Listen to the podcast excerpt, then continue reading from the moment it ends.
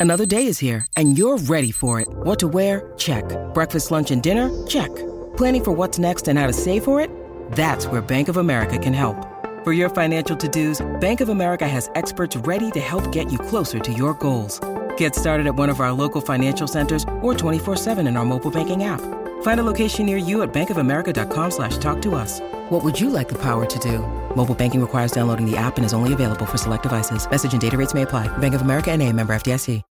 When you need mealtime inspiration, it's worth shopping Kroger, where you'll find over 30,000 mouthwatering choices that excite your inner foodie. And no matter what tasty choice you make, you'll enjoy our everyday low prices, plus extra ways to save, like digital coupons worth over $600 each week. You can also save up to $1 off per gallon at the pump with fuel points. More savings and more inspiring flavors make shopping Kroger worth it every time. Kroger, fresh for everyone. Fuel restrictions apply. Welcome to the New Books Network. Back in 1963, I hung out in a dive bar, the only club in Topeka that didn't card me. On the night President Kennedy was assassinated, I spotted Dylan John, though back then he was still Arthur Devane, standing with his back against a brick wall in the far end of the room, glaring at the tenor saxophone player. This is GP Gottlieb, host for New Books in Literature, a podcast channel on the New Books Network. Today I'm talking to Richard Fulco. His novel, We Are All Together, tells the story of the rise and fall of a rock band along with its members and hangers on. Dylan John, the young megastar who fronts a band called Red Afternoon, walks away before a major show, and guitarist Stephen Cane gets the opportunity of a lifetime to step into Dylan's shoes.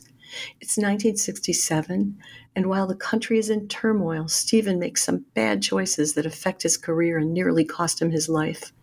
He tells the story of his personal rise and fall, recalling an abusive father, an almost deadly drug addiction, a crazy girlfriend in her scary cult, and his descent from potential rock star to rock bottom. Hi, Richie. Thanks for joining me today. Hi, Khalid. Thanks for inviting me. So, how did you come to write We Are All Together? Well, I used to write a music blog called Riff Raff.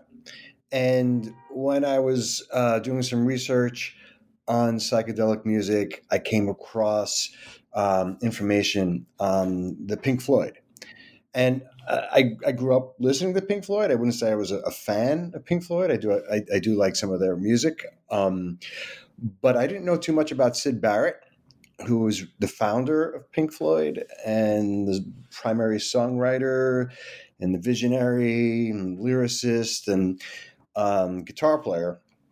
And um, I didn't know too much about him at the time, other than he was kind of the focus of the movie The Wall, which I had seen when I was really young. It kind of really uh, intrigued me, but freaked me out a little bit, especially the part where Syd starts to um, lose his mind. And so I, I, did some research on on Syd Barrett. I had a, a student um, once uh, talk to me about Syd Barrett, and I didn't know very much about him. Um, and then I, in the research, I, I, I, was really drawn to some of the stories of Pink Floyd. Um, for instance, one of the stories that really captured my interest was Syd being uh, at the height of his um, success in um, Pink Floyd's first record, um, kind of checked out. Um, and I, we, we don't know if he was an acid casualty or if he just didn't want to be uh, involved in popular music anymore. Uh, he had enough or he wanted to go solo. Um, and that just really intrigued me that somebody at the, you know, in their prime, at the peak of their powers, might just check out. So I, I, I went with that kind of like essential question. You know, uh, what did Syd do? Did you know was he an acid casualty? Did he just check out? Did he no longer want to be a musician? Uh, had he had enough? Um, and that kind of guided me in the early drafts of of the novel. Wow. So is Stephen based on an actual musician? And if not, what's his backstory? Um, Stephen is based on uh, me, but uh, not you know it's Syd is based on um, Dylan John uh, Stevens' bandmate and collaborator co- collaborator uh, is based on Syd. So um, Stephen is, you know, I, I put I, I, was a musician for a long time, and I, I, I used a few of my stories in there. I didn't use as many as I as I had hoped. Um, but uh, you know, the, the, question that surrounds Stephen is to what extent will you will a musician go or an artist will go uh, to achieve success or greatness um, and in the end you know stephen's willing to do just about anything to um, be uh, successful yeah. It's not clear how Stephen learns to play lead guitar or why he has such a fraught relationship with music. How did you envision that? Well, one one thing I did rely on was a story. Uh, you know, something from my uh, childhood. I was around ten, and there were a lot of garage bands in the neighborhood. And I remember watching one through the fence. Uh, it was like you know a bunch of teenagers and all teenagers hanging out. They didn't want to, you know, a nine, ten year old kid hanging out with them. So I remember just watching through the fence, and I, I, distinctly remember the the band playing "Come Together" by the Beatles, and I remember being so like excited by it. You know, I just was thrilled by by it, and that was you know Stephen's introduction. Although Stephen was uh, a child in the fifties, so the band that he had seen, um, uh, he was just very excited by by the, by rock and roll, and um, motivated to to learn the guitar. Um, part of it was uh, because of the girls in the audience. Part of it was he just wanted to be cool, and he was looking for something to to, to provide him with some focus. And he ends up playing um, with that band. So he's motivated to learn guitar. He's motivated to be in a band. He's motivated to um, become a, a, rock star. Whereas Dylan is, I think, really interested in being a musician. Stephen thinks that his best friend Dylan is more talented than he is. Your quote is Although he couldn't shred like me, he produced amazing licks and riffs I could only dream of playing. Can you say more?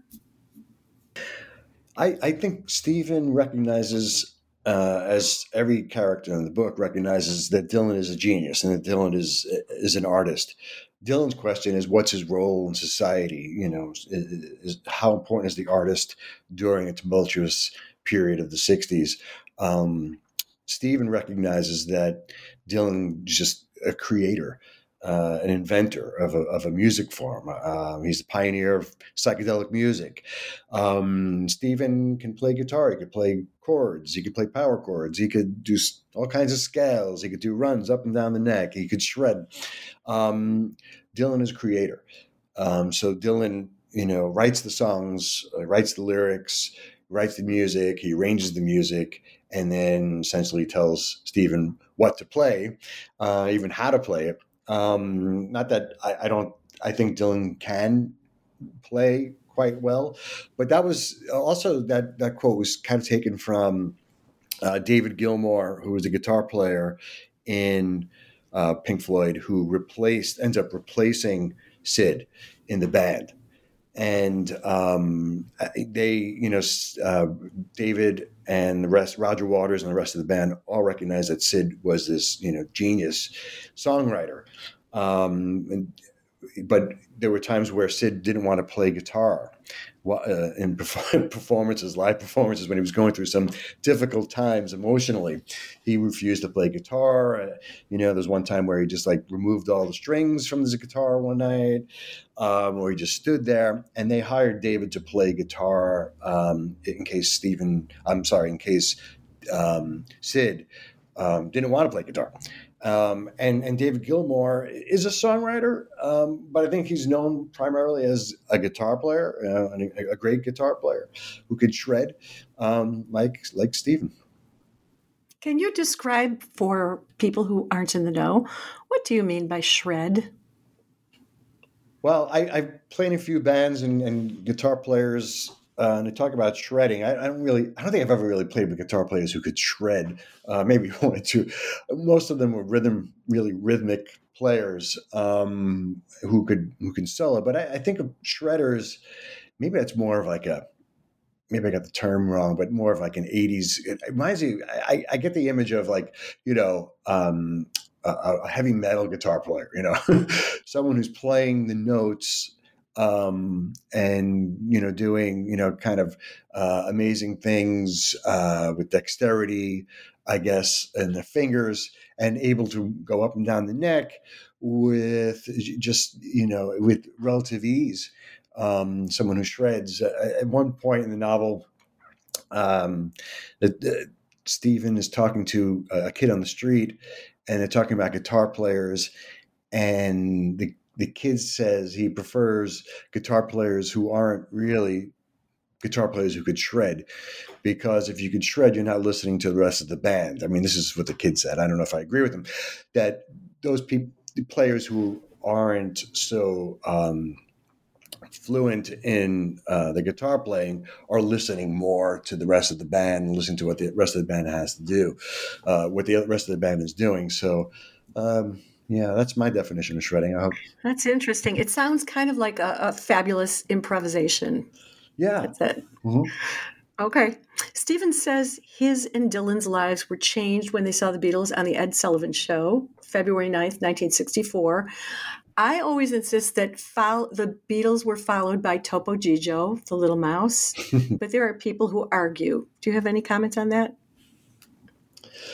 Uh, well, I mean, I, I, I musicians, especially rock musicians, um, I, there's so many of them, so that when they saw the Beatles on the Ed Sullivan Show, it changed their lives.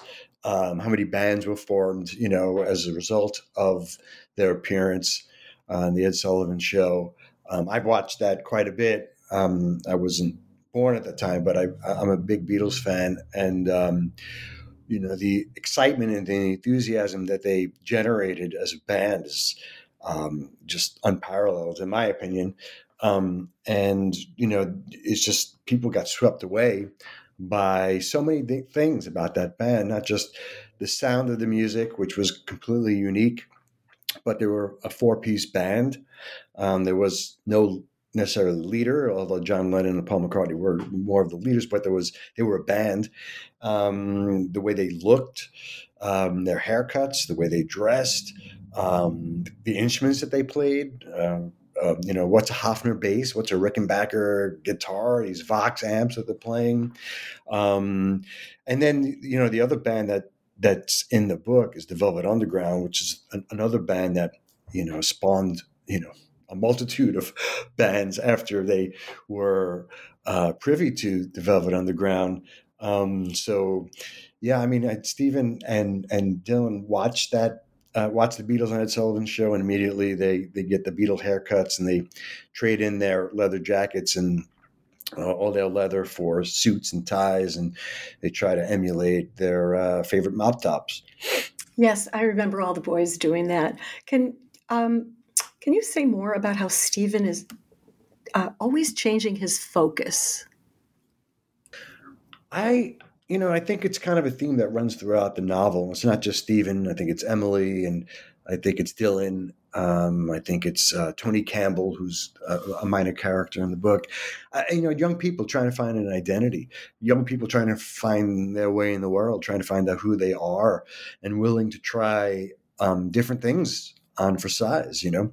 Um, so I think you know Stephen's willing to do anything to be a musician, to be a full time musician, and to be a success, and and to um, show his parents that he could become successful and he could do things on his own, and he doesn't need their help. And um, I think he's also trying to kind of seek some revenge in a way uh, against his parents. Um, but you know, I mean, I, I, Dylan is you know he's he's mercurial too. Um, you know, he's changing his look constantly.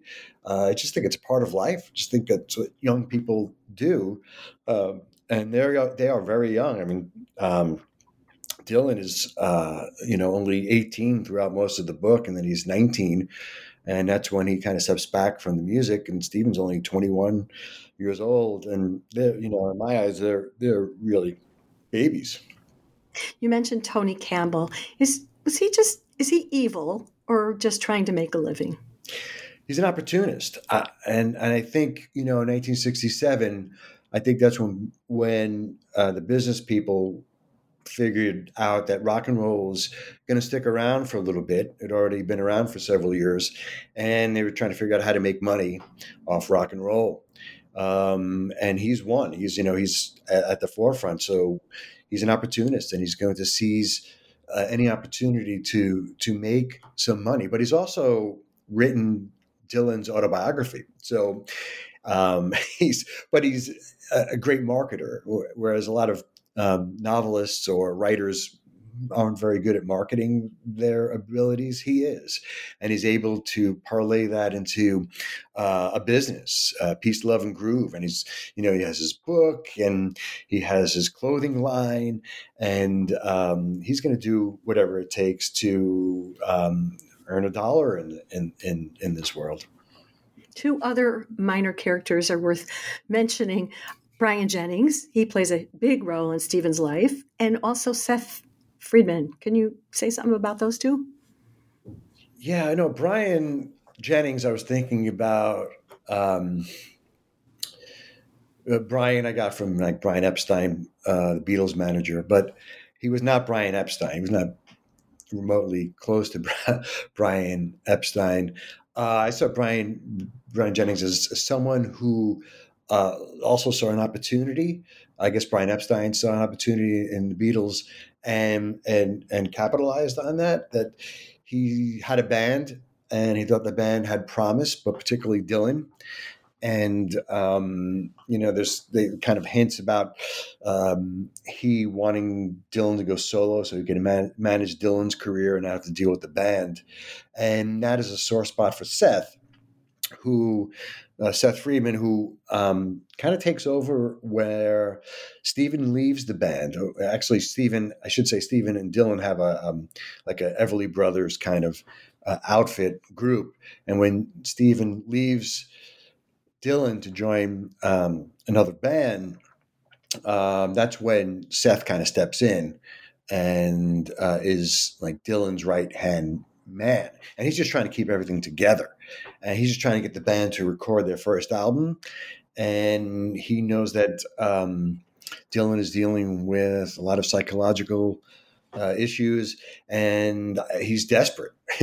he sees his career failing, and he sees um, his life falling apart as a result.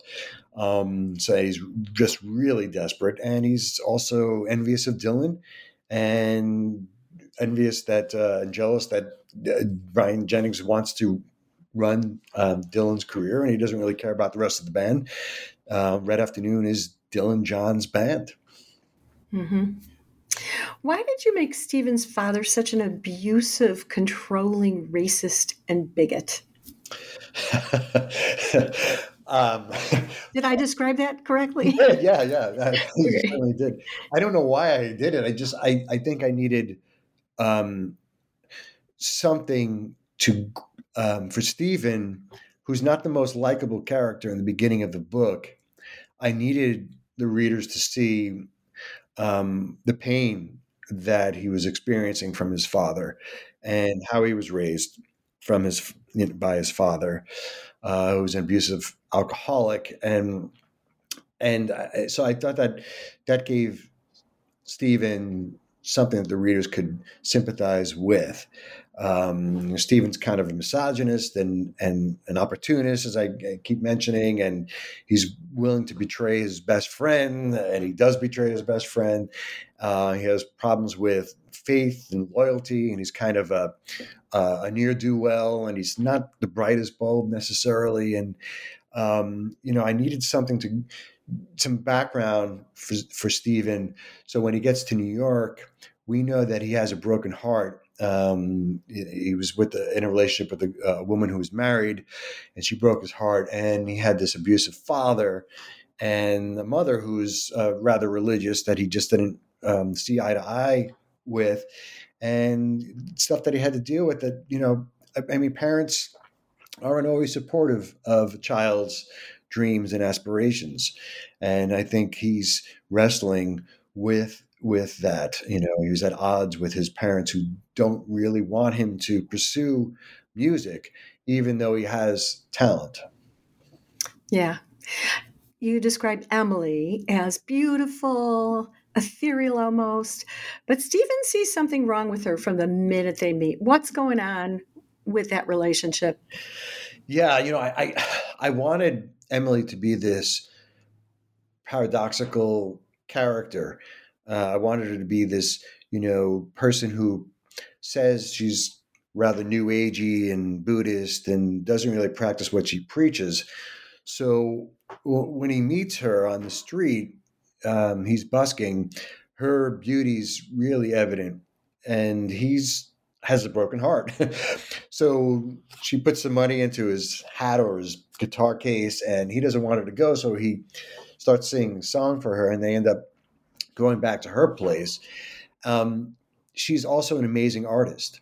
So uh, Stephen recognizes how gifted she is, um, and that makes him envious and jealous. Just the way he's envious and jealous of of Dylan. That here's this really talented painter, and um, unschooled. Really, she hasn't really gone to school. But then she makes um, you know these anti-Semitic comments, and Stephen's really put off by them, and he's ready to leave. Um, but he's so hurt and uh, enchanted by her, and he's also high because they're, they're, like smoking um, pot, and uh, you know, so he's high, and he ends up staying with her. Um, but he's conflicted all throughout the novel about his feelings for her, his attraction to her, um, and she keeps luring him in because, you know, on one hand, she says these rather wise uh, insightful things, and he's drawn to to her wisdom, and then you know, then she'll throw an off, offhanded, you know, anti-Semitic uh, remark or you know a kind of anti-black um, comment and and and and then he's ready to leave but he recognizes that but he's also young and and and willing to like just get his rocks off with, with her and overlook some of these things. Um, but i think in the end he really uh, resents that regrets mm-hmm. yep. I agree.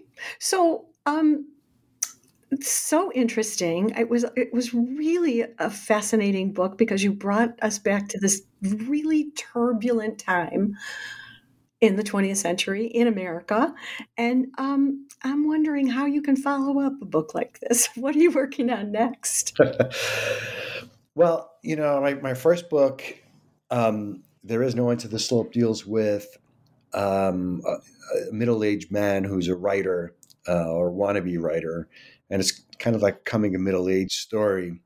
And uh, we're all together as another first person point of view of a of a of a young man who's trying to become something. And and the new book is um, tentatively, I'm calling it Fat Elvis, um, deals with uh, a young person who's uh, a high school person, first person, who's um, trying to find his way trying to uh, he's a poet so trying to make writing more of his um, his way out of where he was brought up. Um, so my first book is set right after 9-11 um, 2002 to 2003 we are all together as 1967 through uh, 1968 and my new book is 1984 although it kind of started at 1979 but it, it, I've, I've since I'm still working on. Um, I, I, 1980s, and I wanted it to be the period where like rock music was really struggling, um, and pop music was really uh, at the forefront. You know, Michael Jackson and Madonna, and, and a lot of that um, popular music at the time, and that kind of captures um, my my character um, in the in, in the in the middle and kind of limbo, and he's drawn to this um, other character um, who they nickname Fat Elvis. He's overweight and he's an Elvis fan. He's a big fan of Elvis Presley.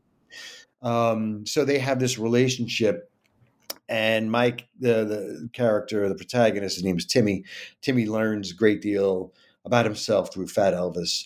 Um, yeah, cool. It sounds interesting. Thank you so much for talking to me today. It's been really fun and interesting, and I wish you well. Thank you, Glee. Thanks for having me. Again, thank you for joining me. This is G.P. Gottlieb, author of the Whipped and Sipped Mystery Series and host for New Books in Literature, a podcast channel on the New Books Network. Today I've been talking to Richard Fulco about his new novel, We Are All Together. Hope you all have a good, juicy book to cuddle up with today. Happy reading, everyone.